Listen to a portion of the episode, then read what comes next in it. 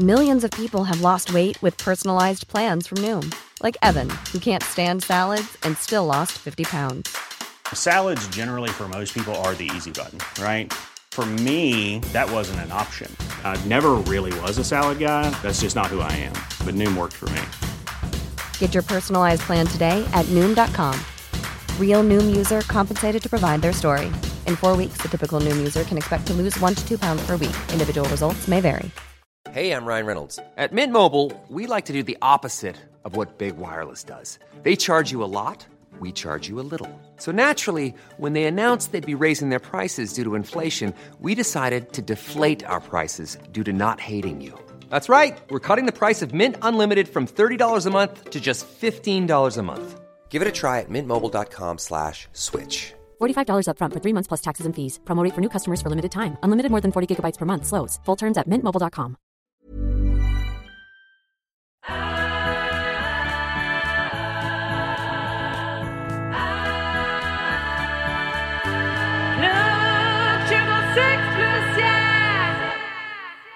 Hello! Hello!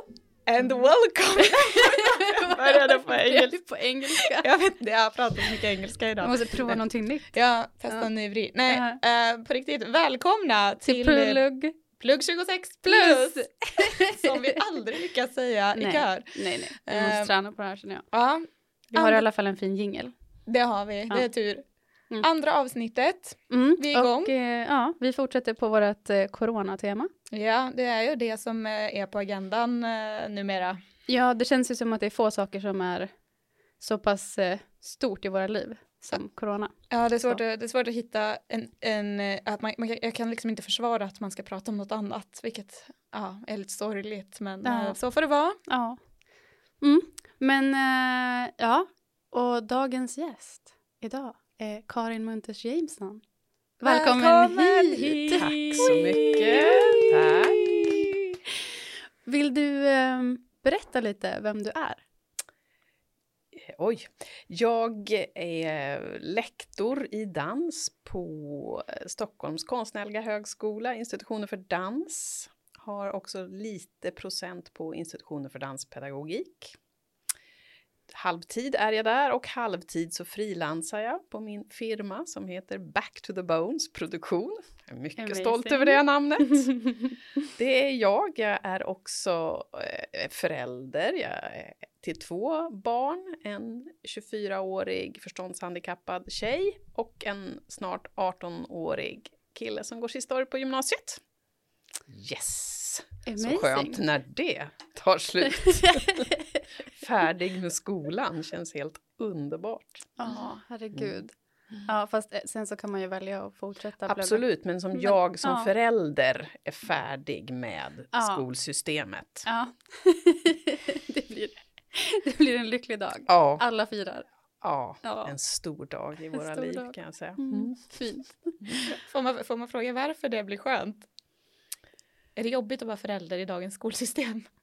Mm, Ja, eller eh, ja, alltså inte för att det är jobbigt att vara förälder utan för att jag tycker att det är så mycket som är så konstigt och som är svårt med dagens skola. Eh, och det är så mycket val som ska göras och man måste tänka så strategiskt och det är så orättvist, nu är vi där igen. Mm. Det är så otroligt orättvist eh, och jag tycker att det är svårt att hantera det. Faktiskt. Det, det, Mm. ja, precis. Det är svårt. Jag vill ju naturligtvis att mina barn ska ha det absolut bästa som de kan få och så känner jag att jag har massor med möjligheter till det bara för att jag är vit och bor i innerstan och jag är högutbildad och så vidare och så vidare. Och det tycker jag är, det är svåra saker att förhålla sig till. Mm. Ja. Nu har jag också varit ganska noga med att diskutera det med mina barn. Mm. Så speciellt min son, han är ganska, han är ganska medveten Mm. om saker. Och det känns bra. Mm. Han vet att han är sjukt privilegierad. Mm. Det är en väldigt eh, nyttig, eh, nyttig sak att ha med sig, tänker jag. Ja. För att då kan man också hjälpa, eller det här med att eh, skapa utrymme eller lämna utrymme. Precis. Och det är klart att han är extra medveten om det eftersom han har en funktionshindrad syster. Så det, är liksom, det går liksom inte inte att, att se den typen av orättvisor som Mm. vi har. Mm. Eh, Och det är bra. Så Mm. tänker jag att det är en, en gåva han har fått med sig i livet. Ja, ska vi börja där vi brukar börja med vad som är ditt värsta och ditt bästa studieminne bara så vi får lära känna din relation till studier. Ja, då, det är ju svårt då, för jag har ju bara, alltså jag har ju, om vi studier pratar högre studier, så har jag läst på det som hette Danshögskolan då. Eh, och det var ju verkligen inte no, något sorts teoretiskt nästan överhuvudtaget, så jag har ju liksom dansat. Det är ju det jag har gjort. Och faktiskt också en bedrift. Eh, jag har inte gymnasiekompetens. Oj, där ser man. Där ser man. Jag Ja. hoppade av gymnasiet efter två år för att jag skulle dansa. Och när jag kom in på Danshögskolan så var det näst sista året som man kunde gå utan gymnasiekompetens. Vilken timing. Det Yes! var perfekt timing. Det är vi väldigt glada för, Ja. ska jag säga. Ja. Sen har jag faktiskt lyckats för jag ville läsa någonting, vad det nu var. Och då har jag nog sett till, jag har väl någon sorts allmän behörighet ifall jag skulle vilja eftersom jag är ganska gammal och har läst eller jobbat väldigt mycket. Eh, ja, värst, eh, bästa, det kan jag absolut säga. Det var eh, när jag gick kanske i tvåan och eh, jag fick jobba, vi hade samtidigt, fanns en koreografutbildning. Och samt parallellt med mig så gick en kille som heter Per Jonsson, eller hette, han är död eh, nu. Och jag fick vara med i när Pelle, som han kallades för, jobbade fram ett av sina, som blev ett av hans mest betydande verk. Så fick jag vara schakt. Mm. Så fick jag vara Ja. en av dansarna som han liksom jobbade fram stycket med. Det var ju en helt fantastisk upplevelse och var otroligt betydande för min framtid. Så det, var, det tror jag är ett av de bästa. Och det sämre, jag kan inte säga en sak som var sämst, men på den tiden så var det ganska fortfarande helt okej för eh, många lärare att behandla studenterna ganska illa. Och jag, vi hade en amerikansk gästlärare som var hos oss periodvis fram och tillbaks i månader. Och hon kallade mig konsekvent alltid för chicken shit. Va? Oh my god. Det var, det var väldigt jobbigt. Eh, Ja, det Ja. Mm. förstår jag. Och jag, f- först tror jag att jag liksom, jag fattar inte riktigt liksom. Sådär, jag, eh, det var sådär så att man kan inte riktigt ta in det så här, vad säger människan för någonting? Och sen var det inte så, det var liksom inte på något sätt då, alltså vi pratar jättelänge sedan, det här är typ 1983, det är jättelänge sedan. Det fanns inte på kartan att man skulle ifrågasätta detta eller att jag skulle fråga henne varför säger du så där, jag heter Karin. Det, det fanns inte, utan det var bara att tugga i sig det där. Och det, men det är fortfarande inte roligt. Ja, man kan ju skratta åt det, för det låter ju helt, ja, bara, bara helt obegripligt faktiskt. Eh, men det är väldigt förnedrande faktiskt. Mm. och chicken shit, det är liksom... Jag vet än idag inte varför just jag fick heta det. För de andra hette nämligen oftast sina namn. Mm. Ja. Otroligt absurt. Ja. Mm. Sen så, så här, det har ju hänt att så här, man har hört att lärare säger något, något nickname, speciellt också jag har också pluggat i New York, men, men just så hårt och så nedvärderande. Mm. Det, det är ju en annan värld. Liksom. En helt annan värld. Och, jag, men, jag kan inte amerikanska hon, så väl, så jag vet faktiskt inte vad, vad det här står för. Liksom. Mm. Men jag kan ju tänka mig shit för det första och sen chicken, ja man är en Mm. chicken liksom. Så att ja, men nej jag har ingen aning. Det, men det var jobbigt. Det var väldigt jobbigt. Oh, wow. Mm. Eh, Det tror jag är på topp tre-listan över värsta studieminnen. Som vi Ja. någonsin har fått in. Ja. det är det. Ja, ja. Det är nog till och med, det är, konkurrerar nog om första platsen. ja, det tror jag. Ja, Absolut. und, ja det tror jag. Absolut. Vi får ett avsnitt där vi bara samlar alla och Oj, eh, oj. utvärderar. Ja, precis. Rankar dem. Värst till, till inte så värst. Ja. Men eh, för att återgå till vårt övergripande tema för den här Ja. början nu då. Någonting som, man, någonting som, som faktiskt är skit är ju corona. Det är skit. Ja. Verkligen. Så min fråga till dig är, hur upplevde du det när du fick veta att universiteten skulle stänga? Och högskolorna?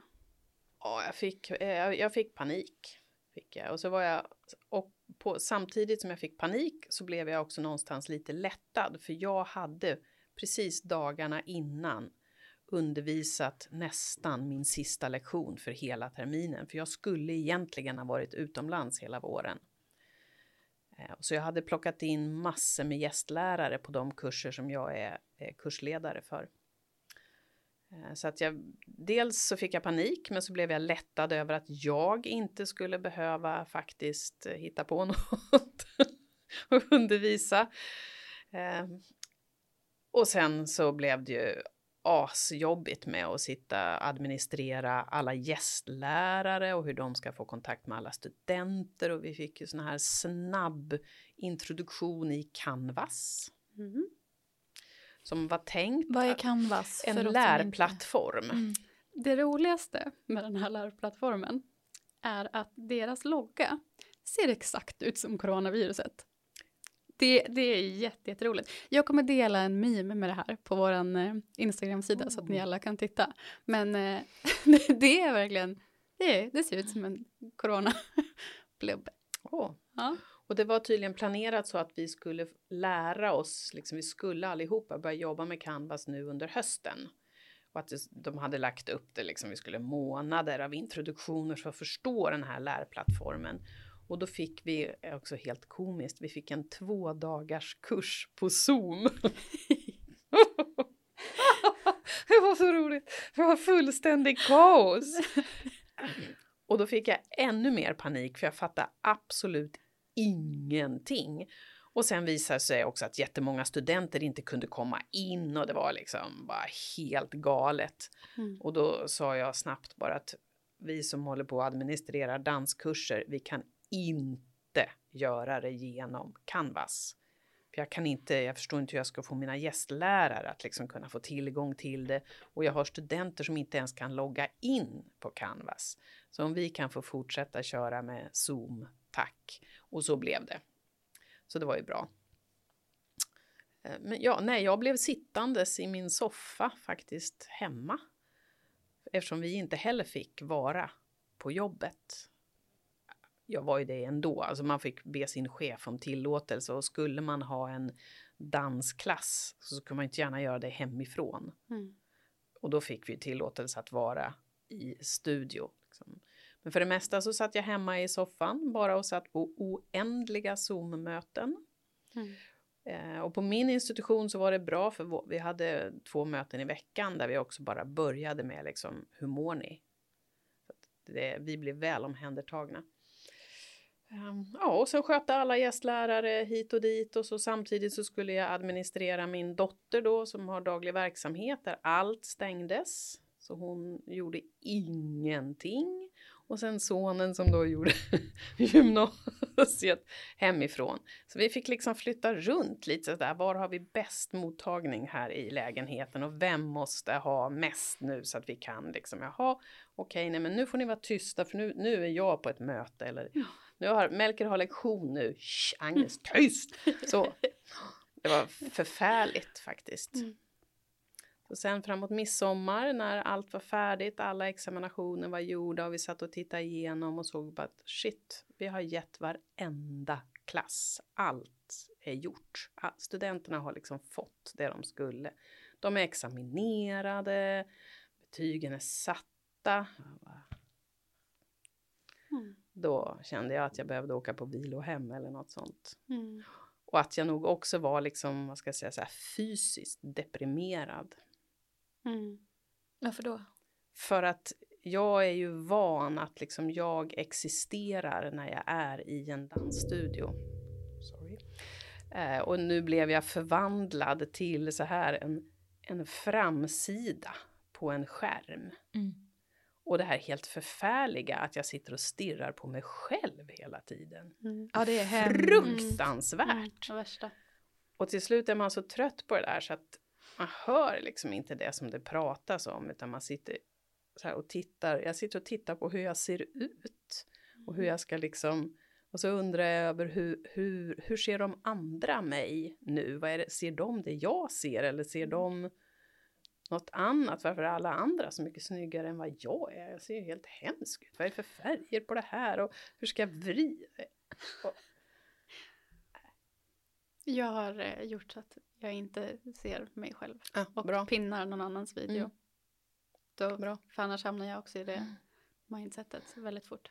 Ja men det är ju egentligen en helt sjuk grej att man sitter och, alltså att man hela tiden ser sig själv utifrån, alltså det kan man göra ändå men inte Jo, så här nej, rent alltså, fysiskt se sig själv utifrån som att man sitter framför en spegel, det är ju, Hela dagarna. ja nej fy. Det är helt, Alltså- helt hemskt. Men ja, det var som att jag tappade hela min kropp. Den fanns liksom inte längre. Jag var helt som så här, numb överallt. Och, hemskt, hemskt. Mm. Hoppas vi aldrig hamnar där. Jag kan inte förstå varför det skulle vara så fantastiskt att ha tillvaron på Zoom i framtiden. Fruktansvärt. Och Ja. dans kan inte läras ut på Zoom. Mm. Det var min eh, nästa point. Att så här, vissa utbildningar drabbas ju extra hårt. Till exempel ehm, alla utbildningar på Danshögskolan. Eh, och vad, vad hände då? Vad tänkte du då när du nu, eller och vad gjorde ni när ni förstod att vi kommer behöva göra det här digitalt nu? Ja, vad tänker man då? Ja, jag tänker att det jag gör går inte att göra på Zoom. Eh, och det jag är bra på går inte heller att göra på Zoom för jag behöver liksom, jag behöver se människorna, jag behöver liksom läsa.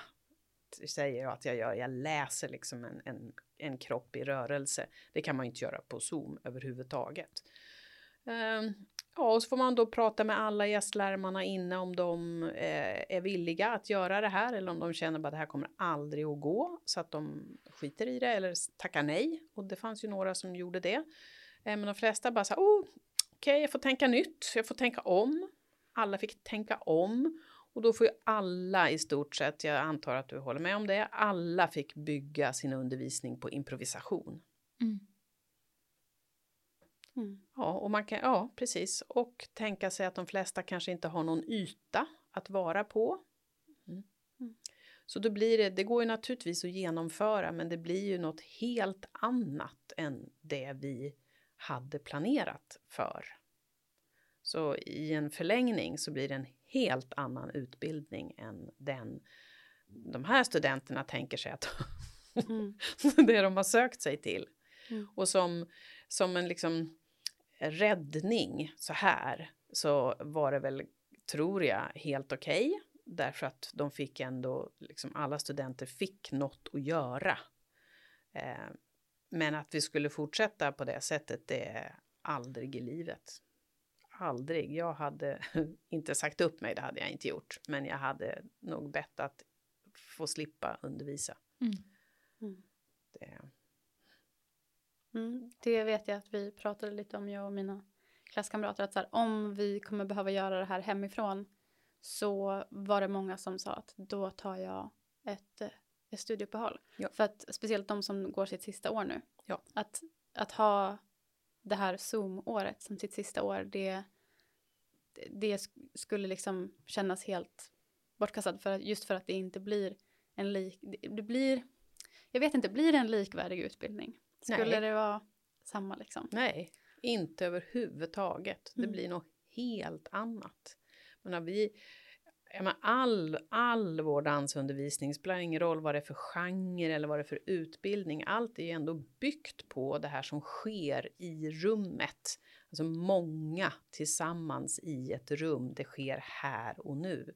Och när alla sitter utspridda och är helt ensamma, helt ensamma och bara har den här väldigt märkliga kontakten via en skärm. Det är något annat. Mm. Jag, jag vet inte hur många gånger jag frågade dig under våren Sara, så här, hur gör ni egentligen? Alltså är det ens möjligt för er att ha distansundervisning? Mm. Men då tyckte jag ändå att du var så här förvånansvärt positiv. Ja, alltså jag, var, jag hade verkligen sett framför mig katastrof. Jag, jag kände verkligen att det var att de lärarna som vi hade gjorde verkligen det bästa av situationen. Jag hade inte Ja. kunnat se framför mig att de hade kunnat gjort det på något bättre sätt. Nej. Och också så här, många av dem utnyttjade faktumet att vi var hemma, att vi hade möjlighet att gå ut på ett annat sätt, att vi kunde liksom också eh, jobba utifrån saker som kändes intressant utifrån vart vi var, för att plats är en stor grej. Eh, så att jag var imponerad av lärarnas sätt att göra det på. Men eh, det, är, det är ju verkligen inte samma sak. Det blir inte ehm, dans, dansutbildning på det sättet som, som dans är på något sätt menat att vara. Eller där den, där det där lilla som man inte riktigt kan sätta ord på, det där lilla magiska som finns med dans som är anledningen till att vi som gör det håller på med det, det, det försvinner lite. Sen kan man ju verkligen hitta det där magiska med sig själv också. Men bara till en viss gräns tänker jag. Det är precis som att göra vad som helst själv. Till slut så Och pratar man alla med sig kan själv. inte det. Nej. Alla kan inte hitta det. I- I våras så var jag ansvarig för en delexamination som inom alla olika moment i dans och den var tänkt att genomföras på ett sätt och det gick naturligtvis inte. Så då fick vi snabbt tänka om och då fick alla istället bara skriva en kort reflektion kring liksom sin egen praktik, sitt eget dansande i relation till den här situationen vi var i. Så alla pedagogstudenter skrev en liten sån och skickade den så jag fick läsa alltihopa. Så det var väl en så här fyr- 45 texter jag fick läsa. Och det var väldigt jobbigt för så många mådde så fruktansvärt dåligt. Ja, det kan jag tänka mig. Att de liksom tappade all motivation. Och att de, det som var bra var ju naturligtvis när man förstår vissa ingredienser i dansen som gör att man vill hålla på med det. Liksom den här sociala grejen och det rumsliga. Och det är att man delar energi, man delar liksom kunskap i stunden. Att allt det gick förlorat. Och att de, ja, varför, varför ska jag hålla på med det här och det är helt meningslöst. Och några var ju så här tappra, ja men åh, nu kan jag liksom jag kan jobba på styrka, jag kan ligga hemma och göra magövningar och ja, massa såna där saker. Men det är ju bara hållbart i två veckor. Jag kan ju liksom inte månad efter månad. Ja. Och det var, ja, det var sorgligt att få läsa de där och jättefint också liksom, att få, få lite inblick i hur tufft det var. Liksom. Mm. Mm. Vilka var de viktigaste sakerna du tog med dig från att ha läst allas, allas eh, texter? Eh, ja, det var faktiskt, eh, och det är lite det här när jag pratade om att det, att det var både orättvist och ojämlikt. Att det var många som skrev att, alltså he, från, annars så går man liksom till skolan och så börjar man klockan nio och sen så är vi schemalagda till klockan fem och sen så går man hem och sen har man kanske något att läsa eller sådär. Ja, troligtvis. Men här var det så att allt bara flöt ihop för att i början också att vi lärare hade så mycket krav. Liksom. Så ska du filma dig själv och så ska du skicka in och så får du den här lilla uppgiften och så ska du göra ett litet solo i skogen och så ska du filma det. Och att de skrev att, att det var så jobbigt att hela dagarna bara gick åt till att få den där jävla tekniken att fungera. Och hur, hur, vadå filma sig själv? Vem ska filma det? Jaha, någon ska sätta upp telefonen och och hur ska jag kunna skicka den där filmen? Den väger ju hur mycket som helst och hur ska det If you thought the only way to get a more defined jawline with natural looking results was through surgery, think again. Juvederm Volux XC is a non surgical injectable gel filler that improves moderate to severe loss of jawline definition and can help you achieve natural looking results with little downtime. Even better, this improved definition lasts up to one year with optimal treatment. No maintenance required. Improve jawline definition for a smooth, sculpted look with Juvederm Volux XC. For important safety information and to find a licensed specialist, visit juvederm.com. That's J U V E D E R M.com. Not for people with severe allergic reactions, allergies to lidocaine, or the proteins used in Juvederm. Common side effects include injection site redness, swelling, pain, tenderness, firmness, lumps, bumps, bruising, discoloration, or itching. There's a risk of unintentional injection into a blood vessel, which can cause vision abnormalities, blindness, stroke, temporary scabs, or scarring. Talk to a licensed specialist specialist to find out if it's right for you. When you're ready to pop the question, the last thing you want to do is second guess the ring. At Bluenile.com, you can design a one of a kind ring with the ease and convenience of shopping online. Choose your diamond and setting. When you find the one, you'll get it delivered right to your door. Go to Bluenile.com and use promo code LISTEN to get $50 off your purchase of $500 or more. That's code LISTEN at Bluenile.com for $50 off your purchase. Bluenile.com code LISTEN. Hey, it's Paige DeSorbo from Giggly Squad. High quality fashion without the price tag? Say hello to Quince. I'm snagging high end essentials like cozy cashmere sweaters, sleek leather jackets, fine jewelry, and so much more. With Quince being 50 to 80% less than similar brands. And they partner with factories that prioritize safe, ethical, and responsible manufacturing. I love that. Luxury quality within reach. Go to quince.com slash style to get free shipping and 365 day returns on your next order. Quince.com slash style. det går till och när ska jag göra det? Och att det blev en sån otrolig stress för många. Eh, så det tog jag med mig och, och den där kom ju, skickades ju in någon gång i april Mm. ändå så att jag kunde samtala med alla mina kollegor och säga att nu får vi liksom verkligen tagga Mm. ner här allihopa. Vi måste göra det så lätt som möjligt för vi kan inte hålla på så här. De håller på att dö Mm. hemma i stugorna Mm, där de sitter. Ja. Mm. Mm. Så det, det var en av de där grejerna som man bara oj, stopp. Vi försökte vara så himla kreativa och skapande.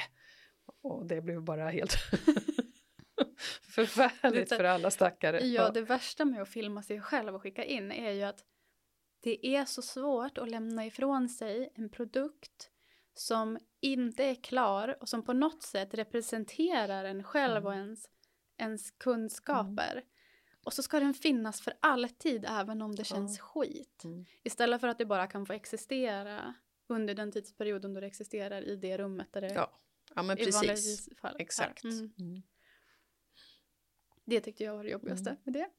Ja, det jag, kan också, jag. jag kan också tänka mig att alltså där, det är, alltså, en sak är att gå in och så här, göra en uppvisning eller ett prov och så är det liksom, då är du i den stunden och så går det som det går. Men, men när du ska skicka in en film, då, måste du, då kan du ju göra det hur många gånger som helst så ska du välja den bästa. Det är ju ett helt annat typ av, det är en helt annan process egentligen. Precis.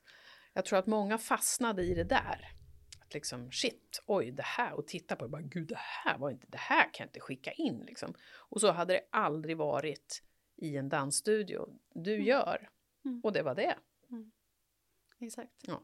Jag kan säga att eh, jag behövde bara skicka in en eller två sådana filmer och det Mm. var jättebra. Den första gången så filmade jag mig själv tolv gånger och eh, var aldrig nöjd och så slutade det med att jag valde den första videon. Jag hade gjort i alla fall.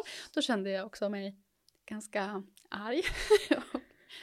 så här, andra gången då, då bestämde jag mig för att jag kan inte lägga ner så här mycket tid. Så då filmade jag bara mig själv och så skickade jag Mm. men då mådde jag ju också dåligt över Ja. att jag skickade in det. Så att det var lite, lite dubbelt. Men eh, mm, Mm. tuff grej. Ja, precis. Mm. Och jag ganska tidigt så sa jag åt mina kollegor att vi, alltså, vi, kan, vi måste, vi måste hitta sätt att lösa hösten på. För jag var helt övertygad om att skulle vi fortsätta på det här sättet så skulle jättemånga ta studieuppehåll. Eh, och de skulle troligtvis inte heller komma tillbaks för det är svårt. Alltså vi, jag menar det ser vi nu, vi har ingen aning om någonting känns det som. Eh, och, och att jag upplevde att det var så eh, så, så, så orättvist för alla. Det var en dag som jag höll på med två studenter och den ena var i köket i Råcksta i en lägenhet som hon delade med pojkvännen och två andra. Och den andra studenten, hon var i Tranås hos mamma och pappa, flyttat hem till dem och, till, och var i gillestugan i 70-talskåken som hennes föräldrar hade gjort om till någon liten dansstudio när hon bodde hemma. Och då bara, nej, det, det går inte liksom, man kan inte ha det på det sättet. Det är så, alltså förutsättningarna är så olika så att jag är, egentligen så är jag nästan förvånad. Alltså hade vi fortsatt så är jag Mm. helt säker på att studenter hade alltså, anmält det. För det går ju liksom inte, hur ska jag kunna, hur ska jag kunna examinera, hur ska jag kunna sätta betyg på er när ni har så helt olika förutsättningar? Mm. Det, det går inte liksom. Det är lite som att så här, ja. Ja, det är så pass stora glapp mellan vilka Ja. förutsättningar eh, man har. Och det är väl, det är väl där man förstår också att, att komma till skolan fyller en funktion. Eller att komma till universitetet. ehm, på ett sätt som, in, som inte blir tydligt förrän man hamnar i en sån här situation, Precis. tänker jag. Mm. Ehm, och där vikten av den platsen helt plötsligt blir mycket, mycket större. Mm. För att då kommer alla dit med, när vi alla samlas på samma ställe och gör samma saker, så har vi mycket, mycket mer eh, jämlika förutsättningar. Mm. Och jag tror att jag är, inte alltid, men väldigt länge som pedagog så har jag varit väldigt medveten om och försökt verkligen att oavsett mina egna, ska jag säga, person, mina känslor och preferenser, för det är klart att jag känner saker för mina studenter. Och det är ju alltid att det finns människor man inte tycker om eller inte, ja precis. Och jag verkligen försöker att det aldrig någonsin ska få märkas i studion, utan jag ska se alla och alla har lika stor rätt till liksom min uppmärksamhet och till det jag undervisar. Och det var ju helt omöjligt på en skärm därför att också jättemånga, alltså jag kan inte ens se dem för de har så dålig mottagning och grejer så att jag har ingen aning om vad de gör. Mm. Och det, så kan man ju inte ha det. Mm. Nej. Nej. Och vi var ju tvungna sen, vi har ju 80 procents närvarokrav på alla kurser. Och det sa vi ganska tidigt att, ja. Ja, ja. vi får nog vara lite generösa här. Liksom. Ja, det är svårt Mm. att garantera en, att om uppkopplingen inte funkar eller... Nej. Nej. Mm. Eller liksom om någon av någon anledning inte kan. Jag menar, det var ju väldigt många också, för vi gjorde ett system där de fick skriva, ni skrev någon sorts dagbok eller så här och skickade in vecka för vecka. Så där som vi hade som ett underlag liksom för att se Mm. ungefär. Och då var det ganska många som skriver liksom, jag, jag mådde jättedåligt, orkade inte upp eller hade ont i halsen eller gud allt vad det var liksom. Och då har du ju, du kan ju liksom göra de här sakerna någon annan gång, senare på kvällen eller på lördagen eller någonting. Liksom. Så att vi bara, ja, det här blir fint. Mm. Det, och det tror jag alla visste, att vi försökte vara lite generösa med det där. Liksom. Mm. Men aj, Men jag tänker just under coronapandemin så kan man väl nästan inte ha det kravet ändå för att alla ska ju, alltså även om det hade varit vanlig undervisning i skolan, alla ska ju stanna hemma på en gång det finns Precis. något symptom så att det är liksom, alltså man kan ju inte ha ett närvarokrav och ett stanna hemma-krav, det funkar ju inte. Ja, fast vi har ju då, det var på mitt förslag, så vi har eh, nu i allas, det, det finns möjlighet hela tiden att ta del av klassen via Zoom. Okej. Så vi har, jag menar på dansarutbildningen där vi bara har två, två grupper så att det är väldigt lätt. Där har vi liksom gjort en Zoom-kanal för varje klass. Eh, och så står det liksom dator och extra kamera och mick i, i studiosarna så att vi bara, studenterna själva bara startar den på morgonen. Och sen så meddelar de mig vilka som är hemma idag.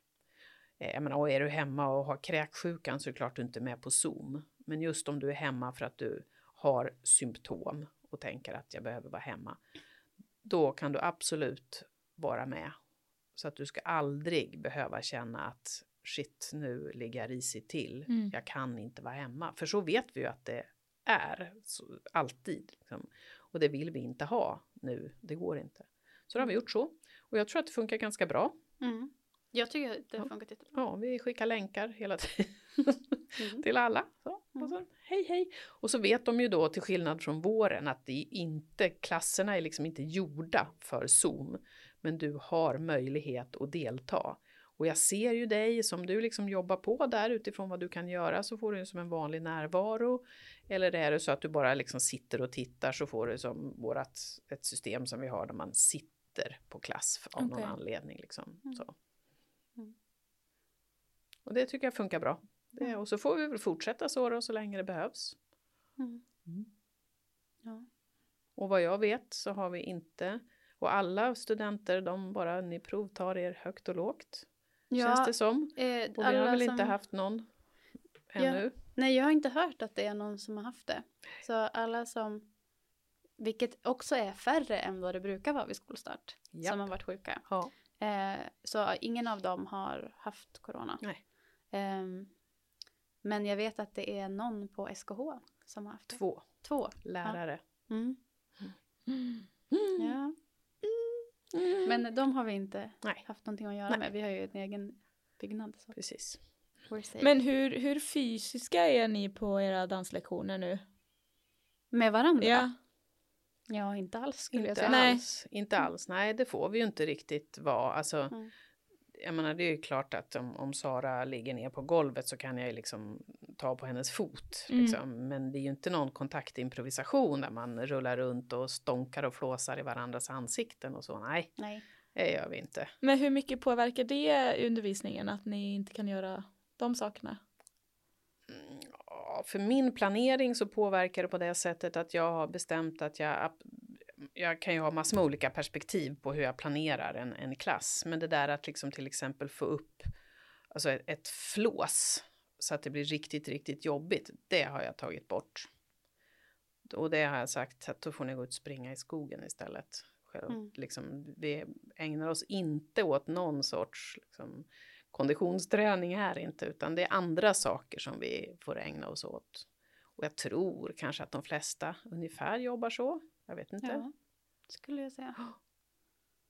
Sen, jag, har inte, in- jag är inte så mycket insatt i de genrer som Nej. jag inte har. Men ja. Nej, och så får man väl liksom tänka till. Jag menar, någon gång när jag och Sara och hennes klass, nu är inte ni så många, men vi råkade få vara i en pytteliten studio. Då gick vi ut istället för att det var kanonfint väder. Liksom. Det var fantastiskt. Nu kan vi ju inte göra det kanske längre, då blir det lite svårt. Nej. Men, Mm. mm. Så att, ja, alltså, men jag, jag tänker att jag hela tiden är beredd att göra något annat. Om, ja, nej men gud, vi är för många i det här rummet, det här går inte. Liksom. Nej, men då får vi göra så här idag istället. Mm. Det är ändå intressant att du säger det för att eh, när Astrid Muren, vice rektor vid Stockholms universitet var här förra veckan, eller förra förra veckan blir det ju, Mm. då, eh, då sa ju hon just det att när vi frågade vad hon hade tagit med sig eh, från den här upplevelsen när coronan Mm. kom, hon bara, "Men jag har eh, blivit bättre på, eller jag har inte blivit så nitisk på att jag måste planera allting, eller hon har liksom, Nej, att det var precis. alltid öppen Nej. för plan B. Så det känns ju som en återkommande Gud ja. grej nu i dessa tider. Mm. Ja, gud ja. Ständigt redo för att helt planera något annat och improvisera lite och bara, ja, ja, oh, det får bli så här istället. Och att inte värdera det utan bara, okej, Mm. då gör vi så. Mm. Ja. Känner du att det har kommit någonting positivt från, från den här tiden? Med alla de här förändringarna. Eh, ja, själva förändringarna som sådana tycker jag kanske inte är så positiv, men det jag tycker är positivt det är jag tror att vi alla mera liksom uppskattar eh, alltså den möjlighet vi vanligtvis har. Det där och, och att man uppskattar det som det här underbara i att få vara liksom tillsammans i ett rum och dela saker och vad det betyder liksom att rent fysiskt så här att liksom få dela energi med varandra som vi gör så oerhört mycket. Det tycker jag är positivt. Mm. Att man faktiskt inser vad det är och uppskattar det. Mm. Annars vet jag inte om jag tycker att något är så positivt faktiskt. Mm. För att vi har också hört att närvaron på, alltså överlag på SU har gått upp eh, på Zoom-deltagandet. Så det verkar som att det är fler som har möjlighet att vara med. Just det. Men eh, sen så finns det också teorier om att fusk har gått upp och sånt, vilket vi får undersöka vid en senare. Mm, sen så undrar jag också med om närvaron har gått upp eller alltså det är väldigt lätt att Mm. bara logga in och sen inte ha på kameran Och så bara vara Ja. inloggat och sen gå och göra något Mm. helt annat. Exakt, vi har faktiskt haft det uppe på lärarmöten och diskuterat det och jag tror, och jag kommer inte ihåg om det är på båda institutionerna att vi har det, men att vi nog kommer att ha som krav att, att studenterna, om de ska vara med på Zoom, de måste ha kameran på. Mm. Så att jag ser att du är där och det också blir så himla svårt för mig som lärare, för jag behöver ju ändå rikta mig mot de här på skärmen. Mm. Och när det bara står ett namn där, jag har Mm. ingen aning liksom vad, alltså min information, vad, hur den tas emot, om du nu är där. Jag vet ju Mm. inte det heller. Eh, Så det tror jag kommer att vara ett krav. Mm. Ja, det är ju så, alltså på tal om att ha social kontakt och kommunikation. Så det är jobbigt nog att den är förröjd. Och sen om det är bara helt svart så blir det ju, Det, mm, ja, det är en annan typ av performance. verkligen. säga. ja, verkligen. Oj, oj, oj. Ja. Mm. Men upplever du att det liksom finns en tendens när man pratar om högre utbildning under coronapandemin att man liksom bara tänk, att alla tänker då spontant, ja ah, men universitetet, ja men det är bara att flytta föreläsningar till Zoom och sen är det löst, att liksom man, att man glömmer bort de här utbildningarna där det är där det faktiskt kräver att man fysiskt möts och är på plats. Eh, ja, så tycker jag att det fast jag kanske inte från, alltså inte folk som är i verksamheter utan runt omkring. Eh, men jag tänker att det är jättemånga utbildningar där det absolut inte kan funka speciellt bra på Zoom. Jag tänker alla, jag alla halv eh, praktiska kallar jag dem för. Nej, men allt som liksom fysioterapeut och sjuksköterska och läkare och polis och gud vet allt. Jag förstår inte hur det ska gå till och inte få, inte få vara i ett rum. Mm. Men ja, jag, jag vet faktiskt inte vad alla dessa utbildningar gjorde i våras. Men jag antar att de bara flyttade allt till Zoom. Jag vet inte. Ja, Mm. alltså jag pluggar ju journalistik då, Mm. det är ju lite, det är väl halvpraktiskt. halvpraktiskt, ja. Ehm, och eh, alltså jag tyckte att det var fruktansvärt. Ja. Jag hade jättesvårt. eh, för att vi så hade ju liksom, ja men vi skulle ju haft praktiska workshops och jobbat i, mycket i grupp och liksom alla de här sakerna som egentligen bara försvann och så blev det teoretiska föreläsningar istället och det jag, men jag, kände inte att jag liksom tog med mig någon kunskap från det för att jag hörde så här, ja så här kan man göra men så fick jag liksom inte testa hur det var att faktiskt göra det och då, ja då har, då har det lite svårt att fastna liksom den nya, nya kunskapen. Det är också Ehm. lite som att bara skjuta på det Ja, till sen. ja det man blir liksom, bara vet och så får de... man vet, det- man vet att man borde ha lärt sig det här. Det är typ det man, så långt kommer man, Mm. men så har man inte fått lära det ordentligt eller göra eller testa. Vilket jag tror att det är där mycket av lärdomen sitter. Jättemycket. Och jag tror att vi, det, det kommer dröja några år. Men sen kommer man väl att... Alltså det måste ju, någonting måste man ju se. Vad som har blivit av alla de som fick mycket av sina utbildningar på det här sättet. Det kan ju inte vara bara positivt inte. Lika, lika lite som för alla stackars gymnasieungdomar som fick hela våren ja, Mm. eh, var förstörd eller vad man ska säga. Och de som Mm. nu fortsätter, min son han har varannan vecka online och varannan vecka i skolan. Det går säkert bra, jag menar han är, han är liksom duktig. Och det är Mm. en så här Uber-skola han går på så alla lärare är väldigt medvetna och sådär. Men jag menar alla har det inte så. Nej.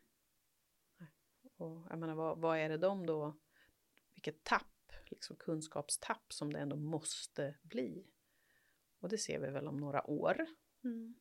På tal om jämlikhet. Det är också så här när man då flyttar hela sin, sin utbildning eh, till hemmet och så beror ju allting på hur mycket stöd man kan få hemifrån. I att hjälpa till och strukturera upp, att så här, se till att man har allting man behöver och kan lära sig att hantera och göra det här i sin hemmamiljö. Också helt förfärligt att ens hemmamiljö som också är till för att man på något sätt ska vila måste bli ens, ens arbets eller eh. Ja, jag tänker för många människor eller många unga människor så är kanske hemmiljön är allt annat än trevlig och trygg och lugn och alltihopa. Det är ju en katastrof. Mm. Så det är klart att vi kommer att märka det om Mm. några år. jag tänker också för att få en liksom hållbar studiemiljö hemma. Det kräver ju faktiskt att du, att du bor på en plats där den ytan finns. Att du, alltså, Ja. jag menar, s- som student så bor du ju oftast ganska så trångt. Liksom. Det, har du ett skrivbord så är det lite lyxigt. Det, alltså att sitta i sängen och göra sina studier och tentor och allt, det är ju inte, alltså, det är klart man kan göra det någon enstaka gång, men i, flera månader i rad, det, har svårt att se att det är hälsosamt. Mm. Och alla samarbeten, liksom. det blir ju Mm. aldrig på samma sätt att sitta och diskutera med någon på Zoom. Som att faktiskt träffa någon och jobba ihop, oavsett om det är dans man jobbar ihop med eller om det är en text man jobbar med. Liksom. Det, är ju, det går inte att jämföra. Är- Jag, jag tror att det är en katastrof. Och jag tror precis tvärtom mot vad det en del diskuterar så tror jag att det kommer att, kommer att bli så att vi vill mycket, mycket mera faktiskt vara liksom IRL tillsammans i olika miljöer. Jag hoppas det. Hur länge har vi hållit på? Har du Mm. tid? Jag tänkte precis säga att eh, nu börjar det bli dags att runda av. Vi har hållit på i snart 45 minuter. Okej, då ska vi Mm. runda av. Mm. Mm. Ehm, ja men eh, avslutningsvis då, har du några coronatips till eh, frustrerade studenter? Mm. Vad kan man tänka på? Vad ska man göra? Oj, oj, oj. Ja. Ut och gå och träffas. Arbeta tillsammans på promenad. Walk and talk, det är en strålande idé faktiskt. Den är, den är återkommande. Mm. Yes. Ehm, ja, Mm. Eh, ut och gå, lyssna på podd. Ja, Precis. jättebra. Så eh, återkommer vi härifrån studion om två veckor. Ja, tack så hemskt mycket Karin för Ja, att tack. du kom hit och ville prata Tack. med oss om, om likvärdighet och jämlikhet. Tack. Tack så mycket. Eh, jag kommer lägga ut en eh, Corona Canvas eh, meme som, som utlovat på vår Ja. Instagram-sida. Då söker man på plugg 26 plus. Eh, så kommer ni hitta det där. Där är det mycket roligt att titta på. Jajamensan. Och eh, jag heter Sara Mörk. Och jag heter fortfarande Kristine Fullman. Jajamensan. Tack Och för det- oss. Tack. Hej.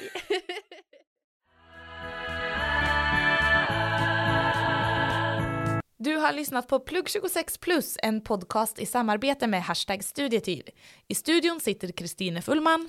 och Sara Mörk. Vår fantastiska jingel är skriven av Sara Phyllis Brannes. Och följ oss gärna på Instagram. Har du frågor eller tips så kan du mejla till plugg26plus at studietid.se.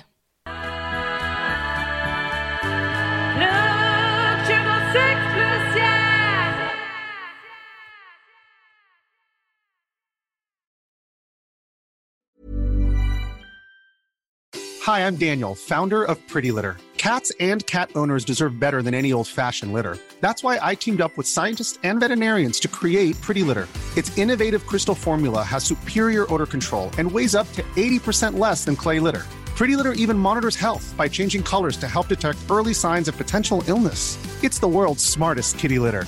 Go to prettylitter.com and use code ACAST for 20% off your first order and a free cat toy. Terms and conditions apply. See site for details.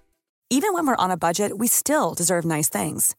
Quince is a place to scoop up stunning high-end goods for 50 to 80% less than similar brands. They have buttery soft cashmere sweaters starting at $50, luxurious Italian leather bags, and so much more. Plus, Quince only works with factories that use safe, ethical, and responsible manufacturing.